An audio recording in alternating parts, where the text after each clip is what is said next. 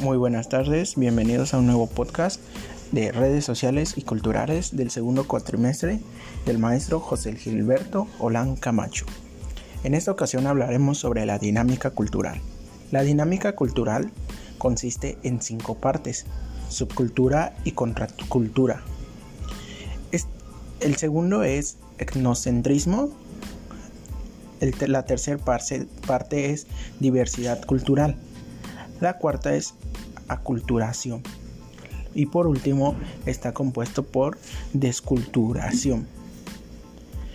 En este episodio hablaremos sobre la subcultura y contracultura. Como introducción tenemos que la definición dinámica cultural nos dice que es el ritmo de movimientos permanentes de un grupo de poblacional. En cuanto a conocimientos y actividades, ingresos, costumbres y avances de cualquier índole, a través del tiempo los estímulos extremos generan alteraciones y cambios que al ser asimilados por los grupos humanos les hacen dinamizar su cultura. La sociedad está en un constante movimiento, es por ello que se, que se dice que la, la dinámica cultura, cultural es la cultura de un grupo social, está, está en función de la cultura de los individuos que lo componen y está sometida a la evolución dinámica. Aunque es posible que en grupos étnicos, especialmente aislados y estables, lo que comprenden unos pueden ser compensados por los que olvidan otros, de tal manera que el toque cultural de grupo enteros apenas varíe. Esa situación es más la expresión que la regla. Un grupo está sometido a un continuo cambio, como por la variación de las frecuencias relativas de las diversas variedades culturales y presentes. Nos centraremos un poco más del tema que es subcultura y contracultura ya antes mencionado.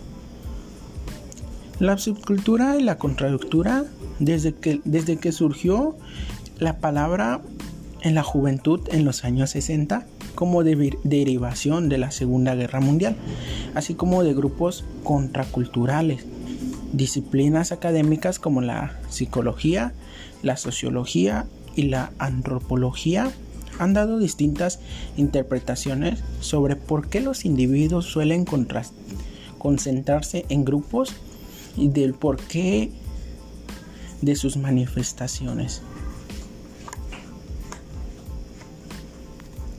En distintas investigaciones etnográficas realizadas sobre culturas lideradas por los jóvenes, siempre se han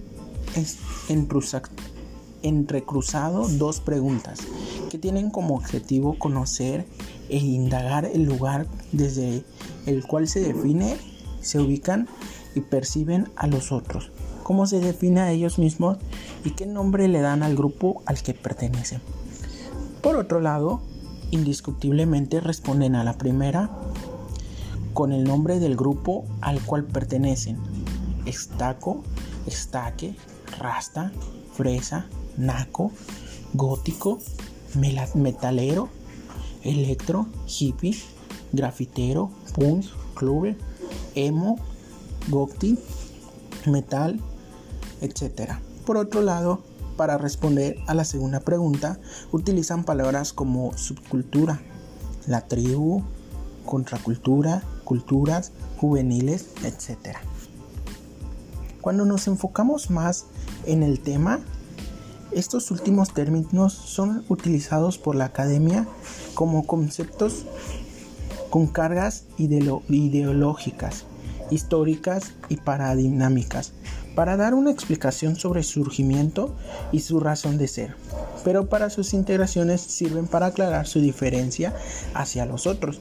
Ambas posturas coinciden en que los conceptos permiten delimitar sus diferentes generaciones, estilos musicales, realidades históricas y propósitos de su surgimiento a lo largo del tiempo. La sociología y la antropología han brindado diferentes conceptos al fenómeno de la búsqueda de identidades y de pares, con notaciones como subcultura, contracultura, tribus, tribus urbanas y culturas juveniles, las cuales han surgido con visiones que han llevado a la estigmación de, pro- de propuestas claramente diferenciadas, tanto ideologías como con- contextuales. En cada cultura se puede hablar de su subcultura, porque las personas que participan en ella no viven de la misma forma. Dentro de cada cultura existen diferentes, diferentes que, personas que viven, dadas por la edad del nivel socioeconómico, la clase social, entre otras, etcétera. Subcultura es un término que se utiliza para definir a un grupo de personas con un conjunto distintivo de comportamientos y creencias que les diferencian de la cultura dominante de la, del que forman parte. Puede formarse a partir de la edad, grupo étnico o género de sus miembros. Las cualidades que determinan que una subcultura aparezca pueden ser estéticas, políticas, sexuales o una combinación de ellas. Y hablamos, si hablamos sobre las subculturas, se define a menudo por sus posiciones o los valores de la cultura dominante a la que pertenecen, aunque esta definición no es universalmente aceptada, ya que no siempre se produce una oposición entre la subcultura y la cultura de manera radial. Y la subcultura es aquel grupo de personas con creencias y comportamientos que los hacen diferenciarse de la cultura predominante de la que también son partes. Un grupo verano sería un gran ejemplo por cada clarif- clarificador de lo que significa la subcultura. Muchos de sus integrantes se unen por los más diversos motivos, por ejemplo, comparten una estética similar, gustos musicales, nutriciones o simbología. Esto es algo muy común que se realiza, es algo muy bonito y es una experiencia muy, muy hermosa y se los recomiendo que un, un día logren vivirlo. Es muy habitual catalogar a los grupos de subcultura y tener ideas preconcebidas de todos aquellos que no se dirigen por los valores, comportamientos o indumentarias del grupo de predominante. El ejemplo de subcultura, en este caso, un gran ejemplo sería que existen, numer- bueno, en realidad existen numerosos ejemplos de la subcultura, pero un gran ejemplo sería los raperos que tienen en común el gusto por ese género musical y además comparten símbolos y atuendos caracterizados. Otro ejemplo sería que la cultura gótica asociada al género musical drag suelen utilizar maquillajes, maquillajes muy similares, resaltados, resaltando sus rostros pálidos y haciendo un uso de color negro en la mayoría de sus vestimentas. Es muy común en ellos escuchar y ver cómo es su género. Los veganos también, eso sería un gran ejemplo, ellos representan una subcultura alejada de la cultura predominante, que sería comer carne y animales en general.